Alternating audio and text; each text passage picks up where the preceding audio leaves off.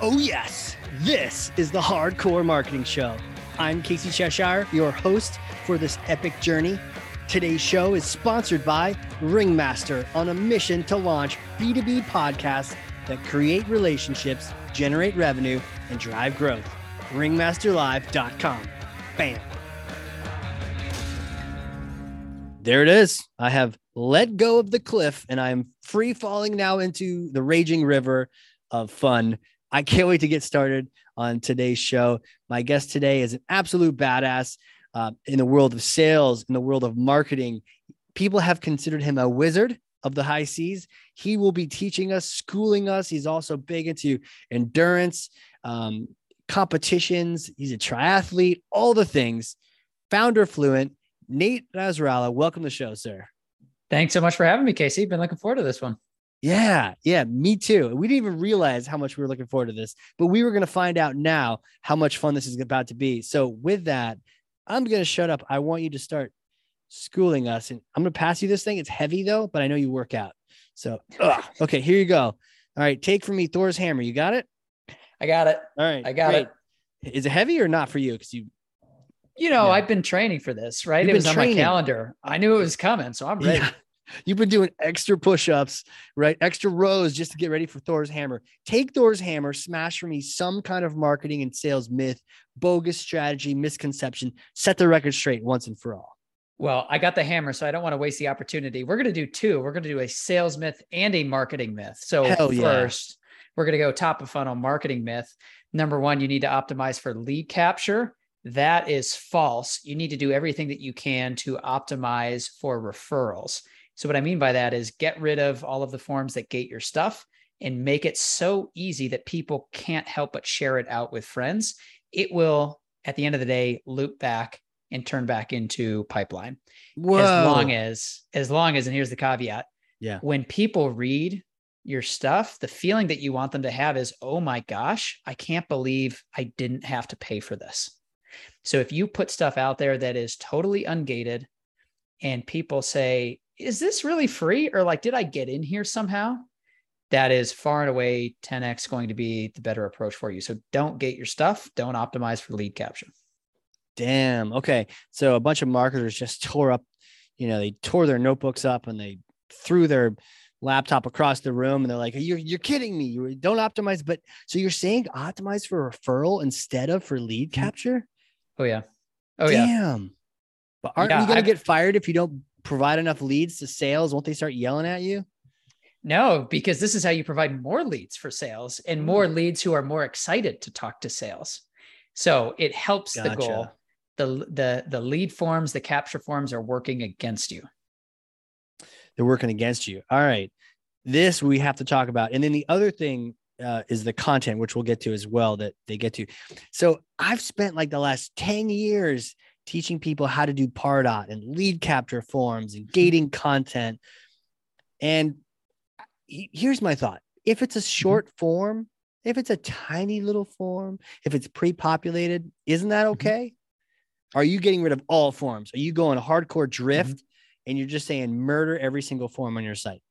I I am a drifter. You're a I, drifter. I I agree. Now you can have forms buried deep in your site. So here's the caveat: the stuff that people hit up front got to be totally ungated.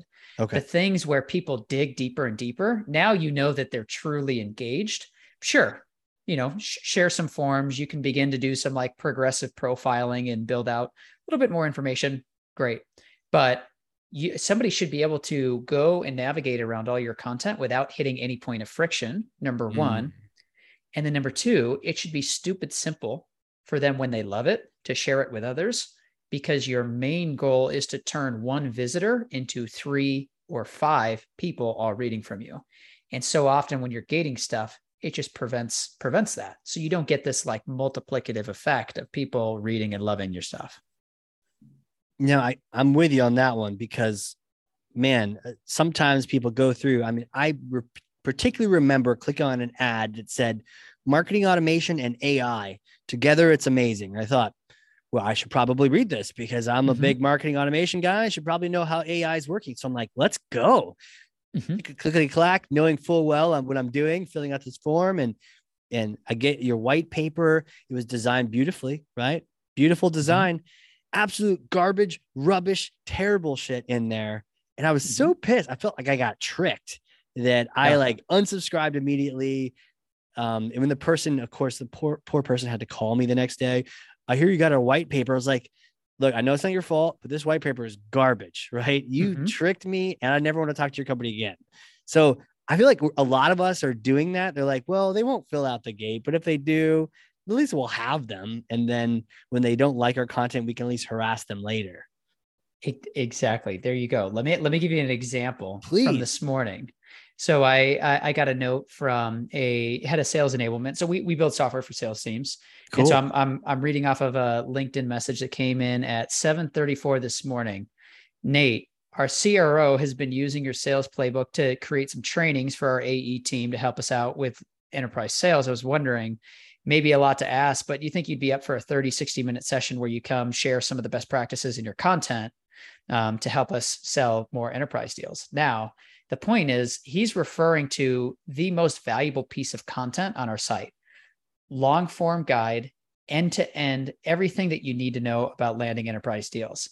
If that CRO had hit in a form and been like, eh, I don't really want to give my give my email up right now, what would have happened?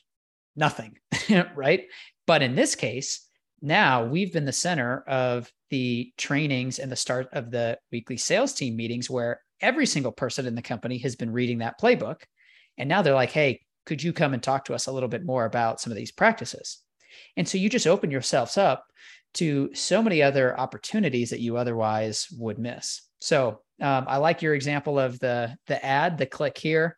You know, if let's say that that CRO had found us through that ad, but I had gated it, and so he didn't go forward and read, then big missed opportunity. And and talk to me about this content that encourages referrals. They have to get there, and I think your words was they need to Mhm. say, "Oh my gosh, it's free." How how do you create content that's like that? Do you have any tips on that? Yeah, so I'll, I'll kind of give you my um, overall framework for it. And this is like the most fun thing when I put out a new piece of content, and that's the comment that I get back. People are like, "Oh my gosh, Nate, why aren't why aren't you charging for this stuff?" Now, obviously, it's there's strategy here. We want to get our name known in the software that we're building, but here's the framework to create that type of feeling and that type of content. So one, you need to lead with some type of non-obvious insight. It's why I love the way that you started today and this is where the second myth will come back in. So, the non obvious content that I create for sales teams is all built around this idea that sales reps don't close deals, buyers do. And so, everything that you read is all focused on shifting to selling with your buyers, not to them. And what I go into and go into great detail on are things that is just so different that you're not reading from any other sales blog that people are like, wow, this is cool you know this is this is a different perspective so take what people are talking about figure out a way to invert it make it non-obvious focus on there number one number two Cool. there should always be some type of like long form anchor content that you are building up to and so what i'll do is i'll pick some type of theme i'll write out one long form blog post usually anywhere from like 2000 to 2500 words is the target then that, by the way, can be chopped up and repurposed for other channels. Yep. But think of each of those blog posts as essentially a chapter in one longer playbook, some anchor that you can then give out. And so, over the course of a couple quarters of building out these different blog posts, as long as it's aligned with that first point on some type of different insight, so there's a narrative arc, if you will, that ties all of this together, you can package that up into you know, one Mm. pretty significant resource that people just love. And they're like, man, I can't wait to tear into this thing. Yeah, yeah. The idea of building up into the to large one, I'm definitely getting the sense it's it's quality, it's not the quantity. You know, a mm-hmm. thousand blog posts that no one wants to read, maybe Google indexes versus some really good stuff that people are sharing in RevGenius. They're sharing all over the place and they're linking to this file. And maybe the file doesn't have a gate because it's out there for Mhm. people to get to. I, I mean, how many times have I been to uh, you know Dreamforce, one of these other ones, and people are putting out the state of Salesforce in 2020? Okay, check it out. You know, and they're like, here, just here, we're we're the purveyors of knowledge. You know, we, you don't have to fill out a form to get this thing. We want you to have this knowledge and know the source. Don't forget the source of where you got this from. Exactly. Exactly. You you want the type of content that people are using to act or behave differently in their job because they're like, man, I, I learned something. Yeah, And you don't forget that feeling. It's one of the best feelings in the world. So you, you remember where you got it from. yeah, for sure. Podcasts can tend to be the same kind of thing, right? You have those Mhm. conversations. People learn from this guy named Nate who's brilliant and he's all this stuff, and they go check out your site. They heard it here on the Hard Corps Marketing Show. Crazy, There you go. dude. There so you go. good. How how have you always been this way? Did you learn this? Did you have some moments where it just like, ah, why am I playing this the silly game of just you know writing a thousand blog posts? You know, I I kind of stumbled into it over the course of time, Mhm. and what I, I I try to read a wide variety of different kind of topics. I listen to a lot of podcasts, Sure. and usually what I'm looking for is somebody who is articulating something that matches up with my own experience, and then finally I can put the language around it. And so, for example, like I am a big fan of Drift, the Gerhardt founder brand kind of playbook. And so it's this idea that often the founder of your company will look at the world differently from everybody else. That's what gave them the conviction to go out and build something in the first place.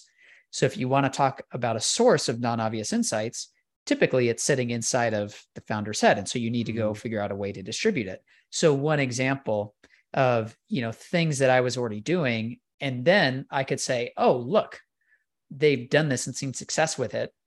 The term for this is the founder brand approach. Amazing. Right. And so that's where I try to validate things just through my own experimentation. And then I, I look for, you know, language, frameworks, other ways to go about it, reading and listening to a pretty wide variety of topics and genres. Wow. Did Gerhardt, did, is that founder brand? Is that something he invented or? Yeah. So he, um, he put out a book that is basically call it like the the history or the summary of from the early days of drift Gotcha. how he approached content creation Gotcha. Yeah. Have you been to any of those events? The early day events? for I, Drift? I haven't i haven't um i'm a call it a, a fan from afar watching Gotcha. and observing from afar totally. Um, I had a chance to go to some of those and they were the coolest events because they actually had good speakers and yeah you learn stuff like, oh my gosh. And then someone from Price Intelligently who was talking about pricing, like literally things you could apply right then and there. And so it was almost like an unconference and it was, it was so helpful. Normally I skip conference sessions and I'm like there to Mhm. meet the people because what are we even saying? But their sessions were always really impactful. And sometimes they got in trouble for them. Uh, but but they're always really pushing the envelope with those with those conversations. Yeah, there you go. A- another good example of this is earlier this year, Sales Assembly put on an event for sales teams, revenue teams, and they intentionally kept it very short. It was a single day. It was packed with four solid, high quality keynotes. And for two weeks after that, any call that I was on, that event came up, and people were telling me about how much they love Sales Assembly because, in the same way that we've been talking about more digital content, they took the same very like thoughtful approach on their in-person content. in-person content yeah it really using that same approach on any in-person not in-person virtual this that it Mm-hmm. use that same approach across the board love it myth smashed crumbled into dust what's next you said you wanted to smash some sales myths as well Okay, so here's the sales myth. yeah Most people believe that sales reps close deals, but they don't. Buyers do. And the reason why I say that, if you look at all of the make or break moments that are happening in the buying process, it's never on a sales meeting. Like you and I are talking over Zoom. I, as the sales rep, am handling the objections, delivering the pitch. It's like actually where the message matters the most is when your champion on the buying team is talking to their own team. And they're the ones who are delivering the pitch that determines whether or not their boss, for example, is interested in coming to attend a follow up call. They're hearing the first objections. And so that's where the message really matters. And that's why I say when you look at all of the moments that can create and kill deals, it's going on in the buying organization, not during sales meetings. Dude, it's so huge. Um, I literally experienced this today. And sometimes Yeah. I experience these things and I need to talk to people like you where you're like, this is actually what happened. I was just so in the moment. They're like, this is what was it.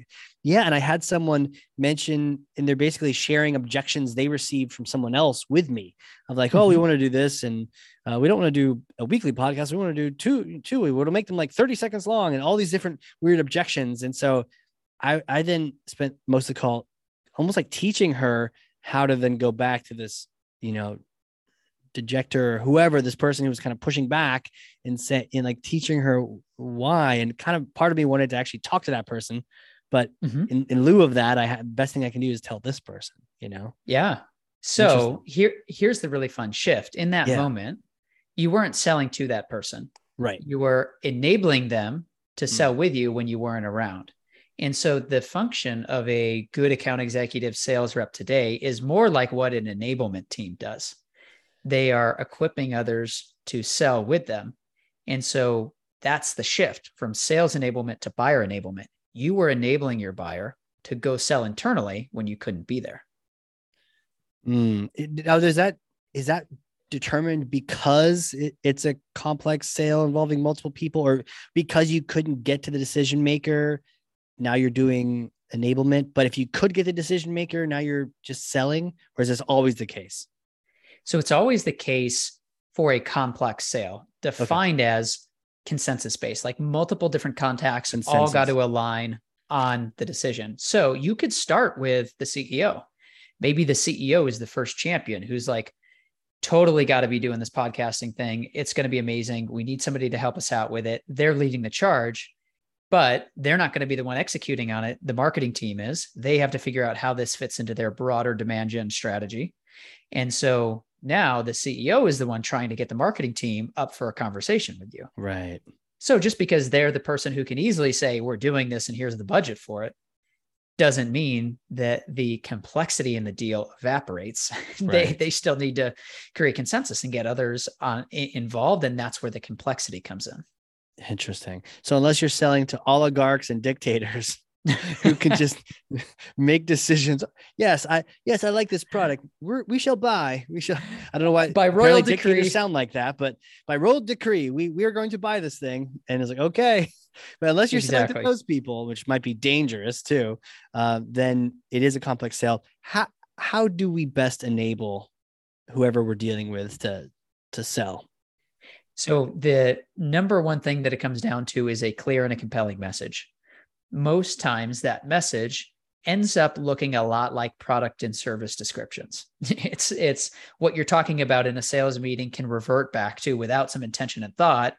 Here's what we do, here's why it's awesome, and here's why it's better than all of the other competitors. However, if you look at what's going on in the internal buying conversations, that message is very different. It's here are the big issues. Here's what it's costing us. Here's who's being affected or impacted. Here's what we've tried and isn't working. Here's an approach that we think could be helpful. Hmm. And then you kind of get around to saying, oh, by the way, I think this service or this product could be a good fit. So Right. there's this whole narrative that's being created that has nothing to do with a specific vendor or a specific product. And often when deals are lost, it's far earlier in the sales cycle of just getting people to care enough about this is a big problem that we got to solve and solve now before people are in a place to take seriously the product or service. And so you may be talking with one person who's totally amped up on your product and they're like, this looks amazing. I want to start with it. And then they go and share this around internally and it falls on deaf ears. And so the sales rep is thinking, like, sweet, I've got somebody who totally loves our service. This is going to be a great deal. But they didn't enable them with a message that is not about the product, it's about the full narrative around creating change in the organization. And so that's where so many deals just hit a wall. And for that reason, that's where buyer enablement really starts. Makes sense. I, I totally can get that, right? You're talking to that person, they're jazzed. And so because they're jazzed, you just, I got this. And I'm not really thinking about, well, shit, does that person know how to say it as eloquently as you did? Have you said that clear and compelling message enough that they know Mhm. how to say it? And if not, I can totally see that person going to try to tell I mean it's like it's like you experience something cool on vacation and it's like how do I convey this thing? Like uh, why should we do this? Well it's good. I mean the guy was so smart and we had such a great call in the like how much is it? I don't remember. And and mm-hmm. yeah you just you just fall flat and then it just fails and it fails early. That's interesting. It fails way earlier than like why this company or it, status quo right? Is that just it just mm-hmm. beats it down and it's like well let's not do that. You got to kind of think about okay i got to take a whole different approach. Like why do these other people care?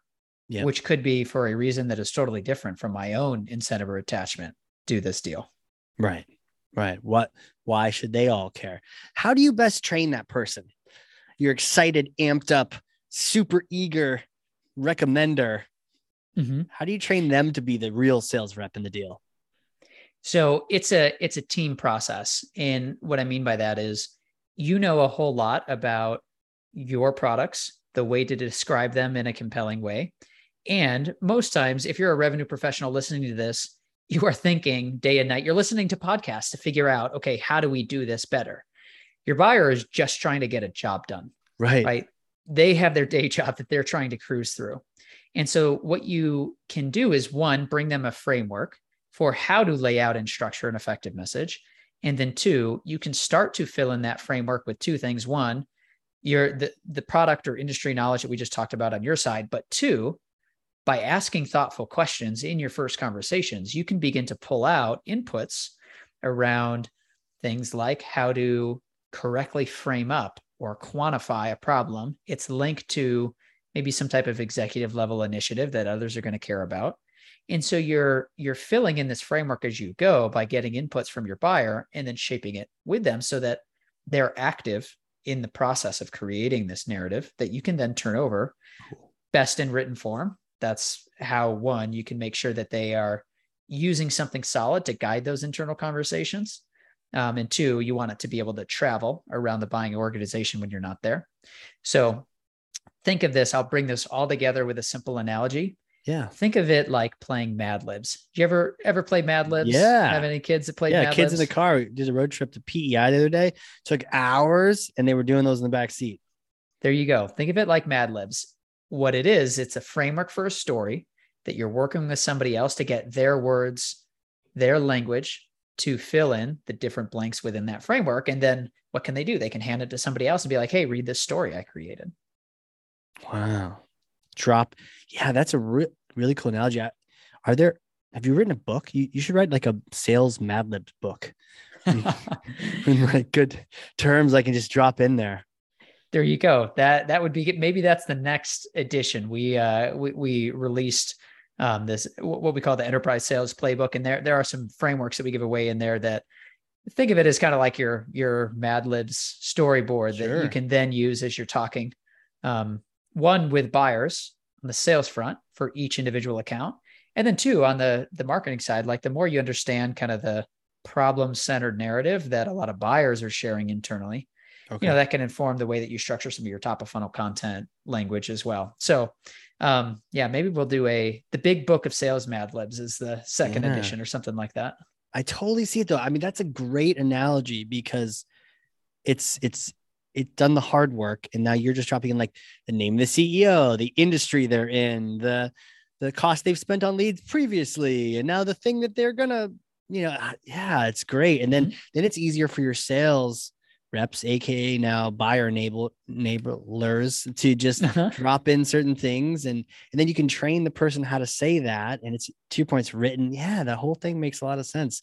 It's probably easier said than done, but now you at least know the thing you want to create is that Mad Lib. Yeah, I mean it's it's like anything. The first time you try it, it's gonna be a little awkward, a little right. funny. Right. But then you realize how to roll with it. And it's, you know, it's like anything that you study in sales or marketing is you know it's a process over time of yeah. using that framework or using that approach and then it, you just become fluent in it. Um, and it's just like second nature. You know i can totally see because this is how my sales would roll i can totally see doing one of those live with a customer before like okay okay favorite ice cream what's your cost per lead? What's the name of your ceo you fill it all out it's like in order for nate to get more mint chocolate chip he needs to convince so and so like it'd be so much fun to do that but i but then also teach them so they can be Mhm. an enabler. Wow. So cool, man. Cool. I have traveled the world. I have had many a podcast episode, but that is a really cool takeaway. Right on. There you go. I, tr- I try to keep it practical wherever I go. I mean, that's the thing, right? Because you can get so strategic, but then you want to plan and have a goal, but then you got to have some something you can actually take action on.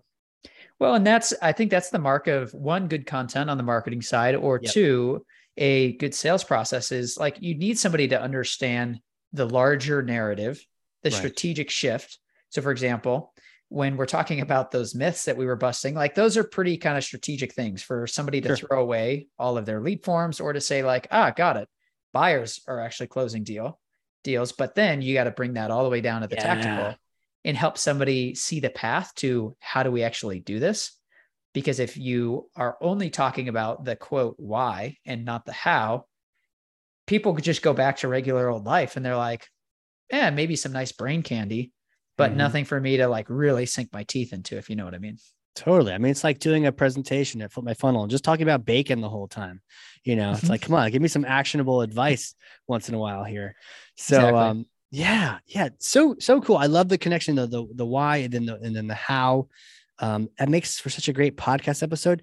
Man, I can't even believe this podcast is free. This is just like a great example of good content, right? There you go. That's what we want everybody to be feeling right now. Exactly, man. Uh, so let's shift a little bit. You said you love learning and you're constantly out there and about. Any favorite books you're you're into right now? Books or podcasts or sources that have been really feeding you? Yeah. So I, I recently posted about one that I just finished. It's called Decisive by Chip and Dan Heath. And it's all about kind of the decision making science. They go through this framework that they call WRAP about how to make good decisions, W R A P. And they have kind of an acronym um, widen your options, reality test your assumptions, you know, kind of so on. And it was fascinating, particularly for B2B, think about some type of sales process Yeah. to understand the mindset of an executive trying to land at a good, confident, low regret decision. Like, how are ways that you can empower somebody to do that? Fascinating. Loved it. Um, I am just about to finish another book that came highly recommended. Um, it's called Falling Upwards, and Hmm. it's about the three kind of phases of formation and growth through a spiritual perspective. And it's, I'm at kind of the point in my life and my career where I'm interested in more interested in the person that I'm becoming than the wake of KPIs and things that I'm achieving and leaving in my trail, you know? Yeah. So I, you know, just an example of like two, two very different books that I've been reading at the same time. So that's kind of over on the uh on the the book side of things. Now the Yeah. the podcast that I've been jamming on lately is called In Depth. It's put out by a group called First Round Capital.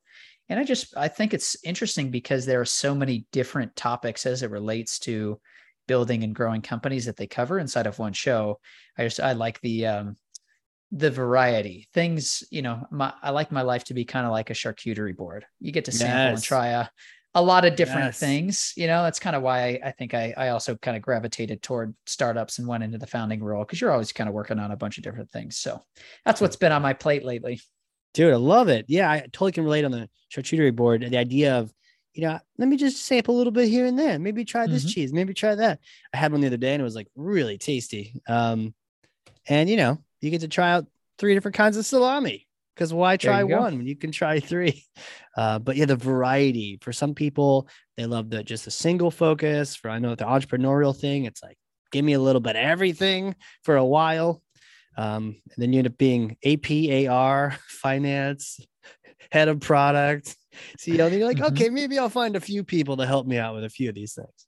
that's right yep there you go and that's kind of the that's the natural growth path is you got to figure out okay what do i want to let go of what do i want to Yeah. go deeper on you know but you still have some of the background in that range uh, that you built up Hell yeah, man. There's some good stuff here. We'll have to get some more of these topics on this book. So let me shift completely. And we've learned so much from you. I love to learn a little bit more about you. So tell me, who are you? Who who is this guy named Nate? Can you take me back in time to like little Nate days? Did you know you're going to be an entrepreneur, a founder, an absolute rev badass? you know I, I don't know, but I, I knew I was always kind of, I was kind of kind of wired to operate outside of the box a little bit. So Oh yeah. growing up, my neighbors would have called me a menace. My teachers would have called me an intellectual clown. My parents would have called me a builder or a creative. Um, so you know, different different people would have had different takes on me. The reason why I say that is like, as as a kid, me and my best friend, we had the most f- fun from giving the most terror to our neighbors. So we were always getting into something. I never really played video games. I was outside constantly trying to to find some new adventure then you know in school i was i was bored often um, so i acted out quite a bit and teachers eventually just kind of realized that it was because intellectually i wasn't satisfied and so they started sending me up to different kind of classes and grades to try to content me um, Yeah. there and so that's why that's why i say intellectual clown if you will and then Hundred percent, man. No, I feel like I'm with you, and I've never heard it described like that. And it seems, I mean, I literally just joined a webinar today, and I was a bit of an intellectual clown on that webinar. I asked a really good question, and then I had a really snarky one right after it. And so the presenter was like, "You brought us up, but then you brought us back down." there you go that was kind of how it was my That's like my man. my trademark thing was going into school that day, I'd decide what name I wanted to go by. And I would just pretend like if you called me Nate, I, I didn't know that person. I just wouldn't respond. And so, you know, I would kind of come up with different things like that to to give my teachers a hard time. But, you know, I turned in my work and, you know, ace tests and whatnot. So we're like, okay, well, what can we do? You know, he's Right. learning at least. Gosh, they were so happy to see you graduate. Exactly. Exactly. Oh man, well, I mean, so you go to school, and Mhm. what do you pick? What do you What are you studying? So I I kind of dabbled in a couple different things. I ended up coming out of school with a finance major. And wow. my thought there was, you know, my my head is like equally wired for numbers as literature. Sure. And my thought was, well, let me go into a more technical path. Let me figure out how to build discounted cash flow models. And if I decide to go into a less technical field, then, you know, great. At least I have that background. Yeah. And I kind of did a little bit of both. I went into worked with a nonprofit for a little while, worked on a small startup that imported and distributed tea to grocery stores, restaurants, things like that. Wow. And then I was, you know, I liked the I liked the purpose of nonprofit work. I enjoyed the kind of scrappy, creative nature of building a small company, but tea wasn't really my thing. Yeah. And then I kind of drew on that finance background. I went into consulting for a short stint, um, was working on valuing technology. So I'd build valuation models to arrive at some type of tech kind of IP value. And then those all kind of came together when I left that consulting firm and then went and co founded a company that was in the uh, nonprofit software space. We built a fundraising marketing software for nonprofits. So Love they all that. kind of came together as a melting pot. So, anyway, that was my trajectory and there was a little bit of what I did in college that kind of melted in there. Um, but I've, you know, I've kind of dabbled in a couple different different fields. Amazing. What what a what a trek. What a Mhm. crazy uh um journey to go on and and now you're you know found you know founding again and and launching this tool and all that craziness. Tell me about Fluint. What does it do? Yeah. So Fluint is built for any type of complex sale that we were talking about earlier. And so the problem that we were talking about is that you lose deals when you're not in the room because you're you're not around when that uh, conversation with the buying team is going on. So what Fluint does is it converts a buyer's own words in sales conversations into the written content for a business case that you can give to your champion to help them sell internally. So as opposed to giving them some case studies, kind of default product decks, number one, or two, taking the time to manually write out some of the narrative that we were talking about earlier. Yeah. Fluint is think of it as like the Mad Libs, right? oh my gosh, your buyer's words. created the Mad Lib for me already? There you go. Yep. You Hell drop yeah. your buyer's words into the framework to enable them to sell with a business case um, internally to get that deal done and moving forward. Damn. Where's it at right now? I see there's a button that says it's fluint.io and there's a request access button. You got it. So is Yeah. it, is, are we still in beta right now? Is this kind of like private? Yeah. So yet? we we we started writing our first lines of code in February of this year. Got first first early users onto the product this summer. They've been super helpful in um, helping us develop and kind of redesign the some of the ways we do like live transcription, for example.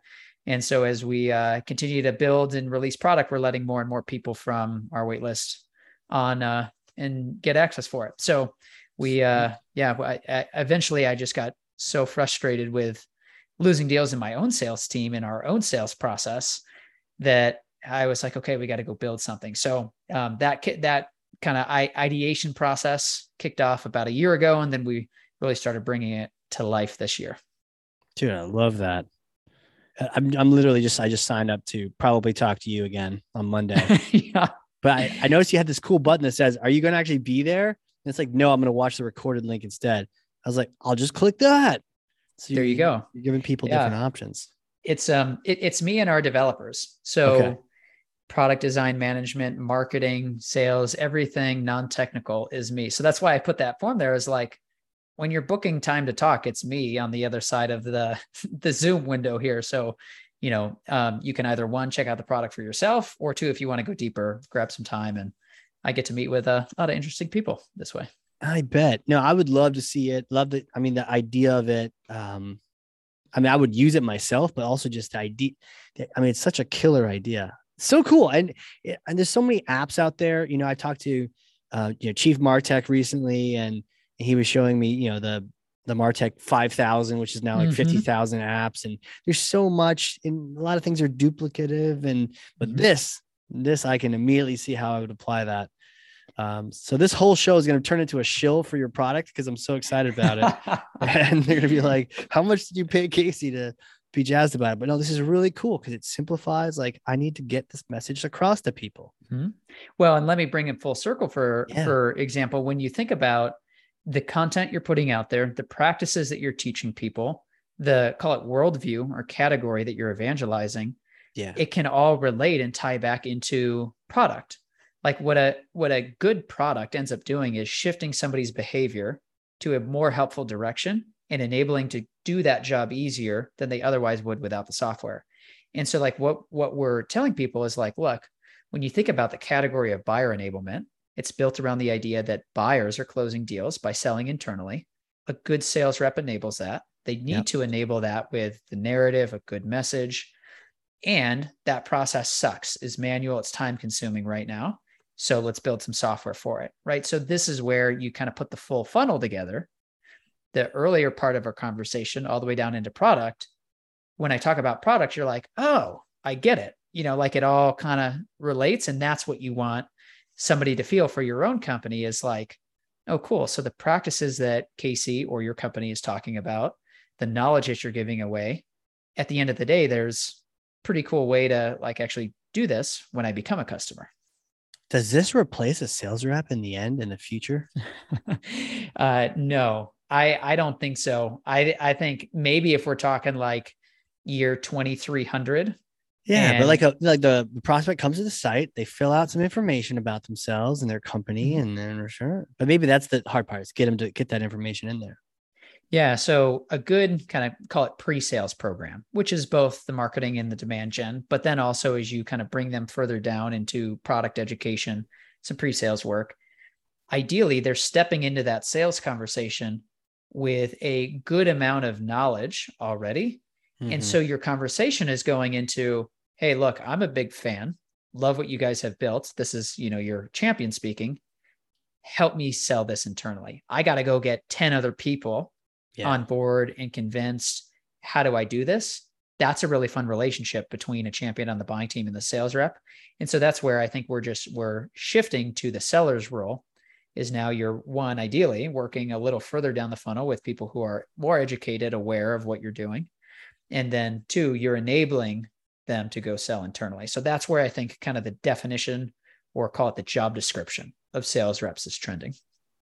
And that's cool. What I like about this is like the content needs to speak for itself. The content needs to just be good.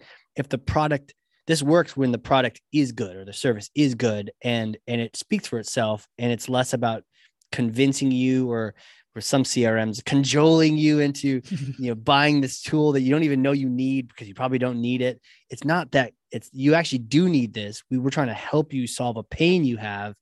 And so let us connect the dots for you so you can actually Mhm. address this. And look, here's what you get. And it makes total sense as opposed to it, it kind of strips away the, the gamesmanship, I think. Exactly. Exactly. You want to move from gamesmanship to relationship. That's the goal. Say that one more time. Gamesmanship to relationship, and then something else you said after that. Well, that's the whole goal. Oh, When- that's when the that's get- the whole goal. That is your quote, sir. There we go. Oralizing that on a wall, from gamesmanship to relationship. That's the goal. Poof.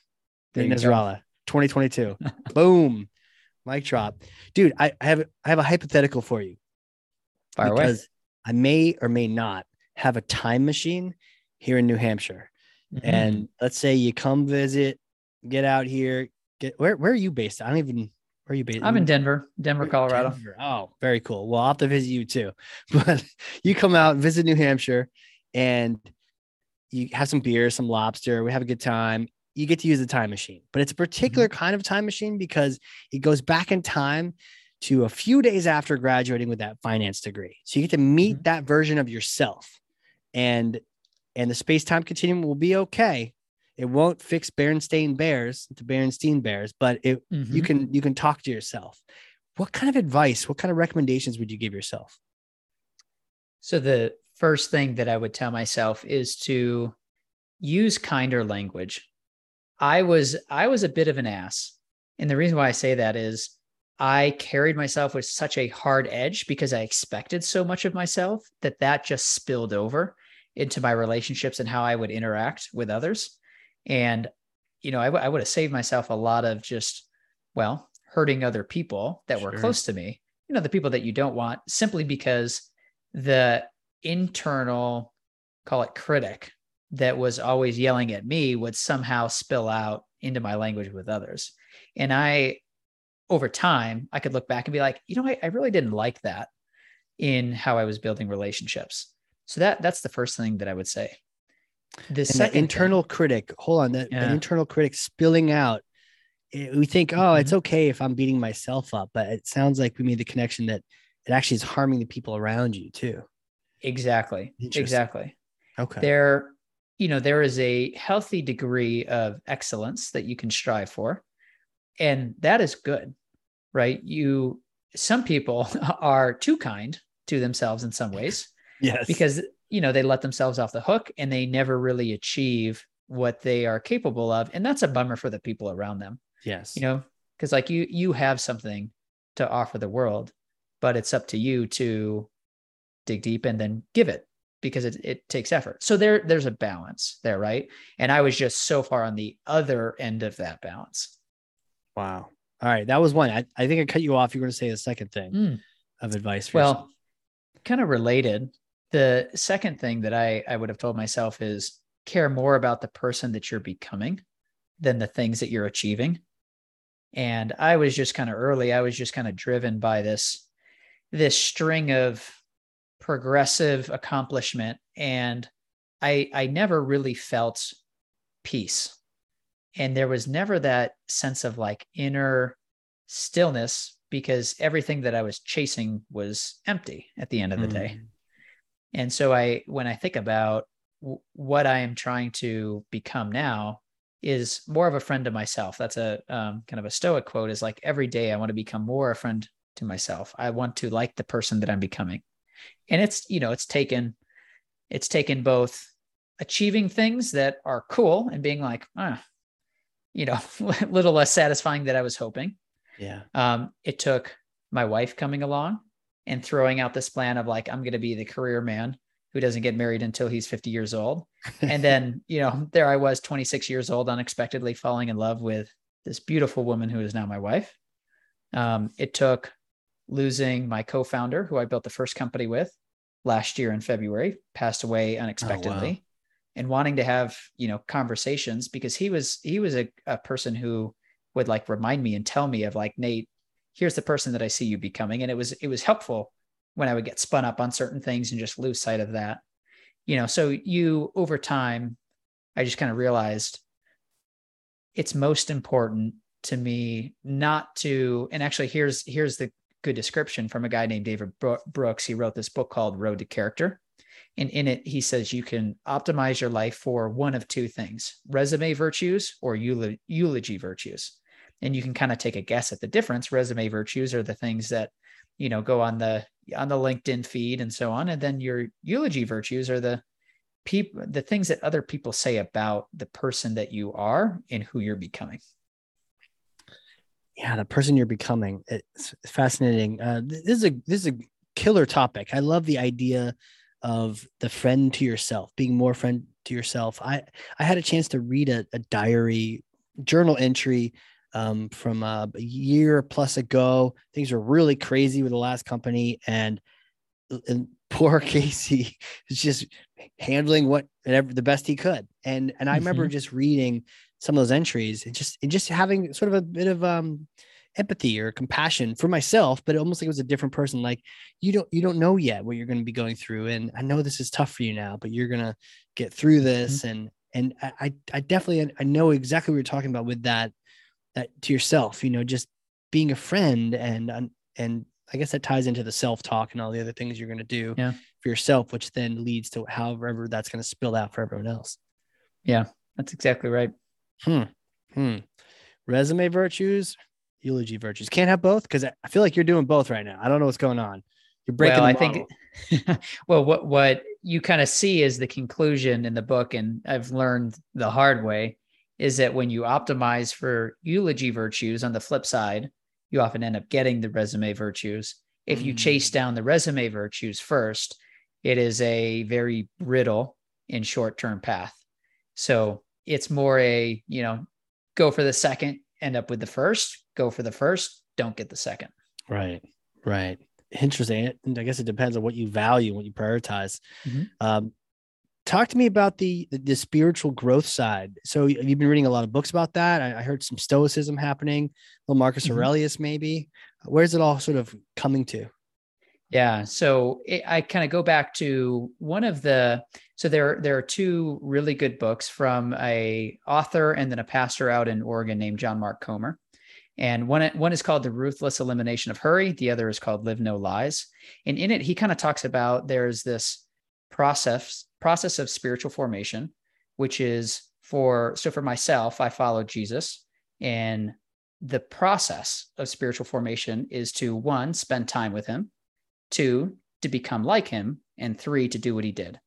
And that is kind of the whole idea, very simple, that Comer talks about is if you're a disciple of Jesus, looking to become a person like Jesus, spend mm. time with him, become model his character, and then do what he did.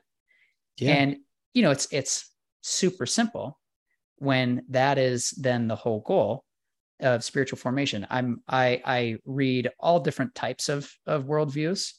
Um, and so I'm I'm always intensely curious and interested in where you can find truth in different kind of worldviews. And so I go back and I and I try to look at okay, for example, reading Marcus Aurelius.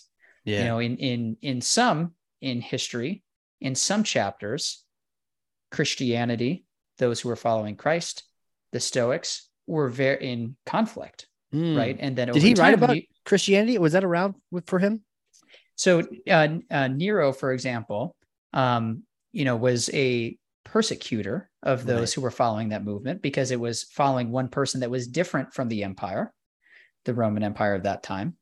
And then over time, when you look back, and actually it's very interesting if you read some of Ryan Holiday's writing, he talks about how, well, actually, that's in conflict with some of the kind of core tenets of Stoicism. And so I, I just find it fascinating to look back over time, over history, and try to just understand what other worldviews have been optimizing life for, if you will, and then the path to doing that. Um, so when I think about podcasts as well that I listen to, it's one of the if you catch me in the morning, that's mm-hmm. generally mm-hmm. kind of the topic that I'm listening to. And then as I go on throughout the day, I kind of trend back more toward, you know, maybe some business and startups and things like that. That's cool. Yeah, different times of day, different different readings. Um, mm-hmm. Have you have you heard any of the Hardcore History podcast?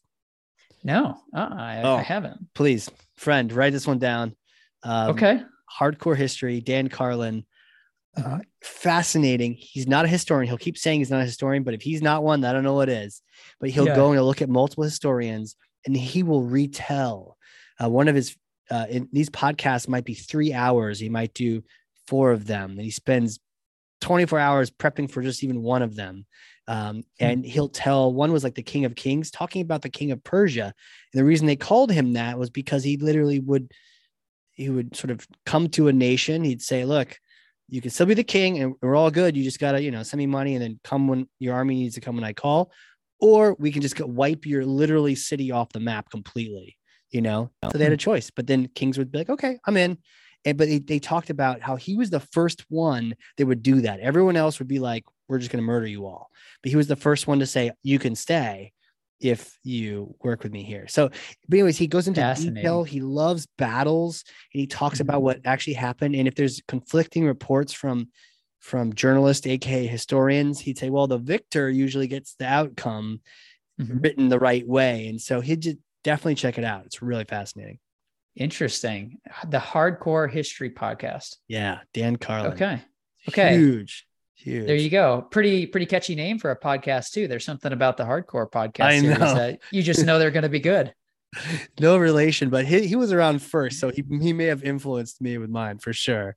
Uh, it was it's so good. Uh, yeah, but back to this this whole idea of of this spiritual journey. It's fascinating. Different people you're encountering, and just the idea of spiritual formation sounds sounds intentional, right? And I just Mhm. find that whether it's in business or personal lives, the more intentional person wins. The person who's thinking about why they're thinking or thinking about what they want to do or what they want to say any Mhm. anytime and i'm i'm sometimes not intentional i'm sometimes in the moment but anytime Yeah. i can take a step back and just be a little bit more intentional about where i want to go or what i want to say just so much better Yeah. Well, and that and that's the idea is you may be listening to this conversation. You're like, hey, I'm here for the sales and marketing. The spiritual talk is a little interesting. well you already got it so shut up right, right. or you might say like, okay, you know, that's cool, Nate. You follow Jesus, but I just believe in science. There's nothing else beyond it. But the the idea that you brought up is that if you're not intentional about the worldview that you're cultivating and then becoming by extension, that you are leaving yourself open to following whatever the worldview is predominantly around you right other forces are shaping the person that you're becoming and who you are being drawn to. And that's why so often, like if you want to link this back to why I encourage founders, even if it's not prayer, maybe it's meditation, some type of spiritual practice, because the startup life will chew you up and spit you out because it is all caught up in an identity of more, bigger, better, faster. And that is a very strong draw and it is its own worldview. And you can easily get sucked into it if you're not, to your word, that I really like that you were using, intentional about that. yeah 100% i i even heard about some have you have you heard the all in podcast heard that? I've heard I've heard of it, but I don't think I've listened to it. oh you gotta check that one out episode too. Okay. Um, it's like macroeconomics Hmm. and you just but it's also like political and they just sort of but they tell you from that like 90,000 foot view. Just fascinating like oh why did this happen? And just even the fact that uh, a bunch of the VC and private equity were spending too much. Like they they got 400 billion and they had to spend something like 2 billion a, a month you know which is like 800 million a, yeah they had to spend so much and so then the standards went low and then it put too Mhm. much money in the market and then all this stuff happened just is a, this sort of macro example of what you're describing where if you're not being intentional about it you're going to inadvertently do something and the repercussions are not something you calculated Right. Well, and, and it's interesting not to not to synonymize necessarily, you know, business or VC with Enron and you know corporate scandals. However, it is very interesting if you go back to this Enron scandal and you listen to some of the descriptions after the fact. Mm. Um, when they talk about it was just like one small, like simple thing that we were just trying to bridge something what, a little what bit. like i know it blew up and it but like Mhm. what was the small thing that they tweaked I, I don't remember exactly. So I'll have to go back and look at it. But the most interesting thing about those interviews is it's this kind of scandal or how it grew was talked about as once we got on the tiger, we couldn't get off of it for fear of it Mhm. turning around and eating us. yes And so we had to continue to cover up and tell bigger and bigger and bigger lies in order to keep going. And once you're there, you can't get off. And that, and the point is like back to your word intentional is like if you're not intentional about how you're living today, making the right choices and right being based on what is truly the right thing to do, not what is the right thing for more profit or growth. Mm-hmm. Pretty soon you'll be on a tiger that could come come turn back around and eat you and that's a pretty scary scary thing if you yeah. don't have any compass that you're living by day day by day reminds me of a ceo when i was a youngster and i, mm-hmm. I said mm-hmm. hey what's our i heard about this culture core i'm like what's our culture in our company you know what's our core values he's like oh we don't have any right and i was like oh okay seemed didn't seem right at the time now i know he's complete mm-hmm. he, he didn't know but if, but to your point if if you don't if you're not in control of it, being intentional about what your culture is, you still have one. You're just mm-hmm. not controlling it and it's running away from you and it's going wherever it wants to go. Yeah. I mean, culture is the set of shared behaviors or norms that people are operating by. And it doesn't have to be like labeled and it's not the, the words on the wall. I mean, you un- figure out culture just by observing and watching a group of people in yeah. what they are doing and kind of their operating rhythms and behaviors day to day.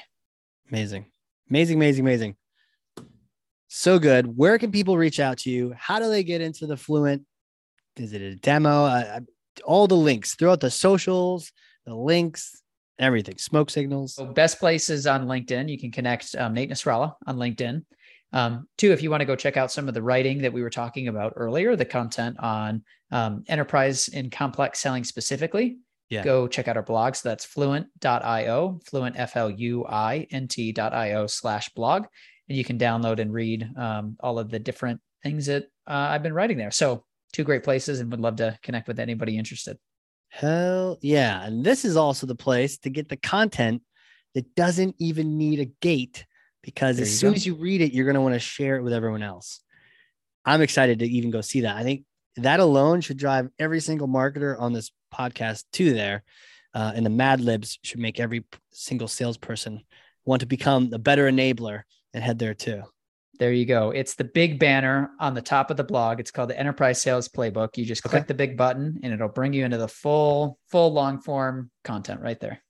No form, no nothing. Yeah, have yeah. at it. There, there is a downloadable version if you want the PDF but right. I think the web version that's ungated and open is like pretty cool. Um, yeah, so it's probably indexed like beautifully by Google. So exactly. There well you go. Played. Love it, man. Dude, it's been so great to chat with you. Thank you so much for coming on here. I literally have run out of space. I've written so much notes down. I've learned a lot. And and it's not every day that I get to just really just learn so much on this show. And I'm just so glad you came on here. Well, thanks, Casey. It means a lot. I, I, I do a fair number of podcasts, and this one has been one of my favorites. We got to cover so many topics and so many meaningful topics as well. So just yeah. thanks for being a great host. I appreciate it. Yeah, thank you. Thanks for being a real person too. I mean, teach us the business stuff, but then show us who you are inside, and you know, in your your spiritual journey, the formation, the different things that drive you, and the different things you would tell little you. So all that is just. Mm awesome. Love love hearing that and learning from you. I can't wait to to fill out some Mad Libs. So thank you again. And those listening, if you learned something, and I freaking know you did because I literally have two pages of notes over here, front and back. It's crazy. I ran out of space. I'm in the margins. So um, share this with someone else. Be a thought leader. One person, seven people, nine thousand people, whatever. But just share good information with someone else. There's a lot of good books we have to go buy now. We'll, we'll do that as a as a team. We got to go buy all these books because there's some more learning to be done here. Uh, and again, Nate, thanks again, man. Thanks, Casey. All right, everybody. This has been another really, really cool, exciting episode of the Hard Corps Marketing Show. We will see you all next time.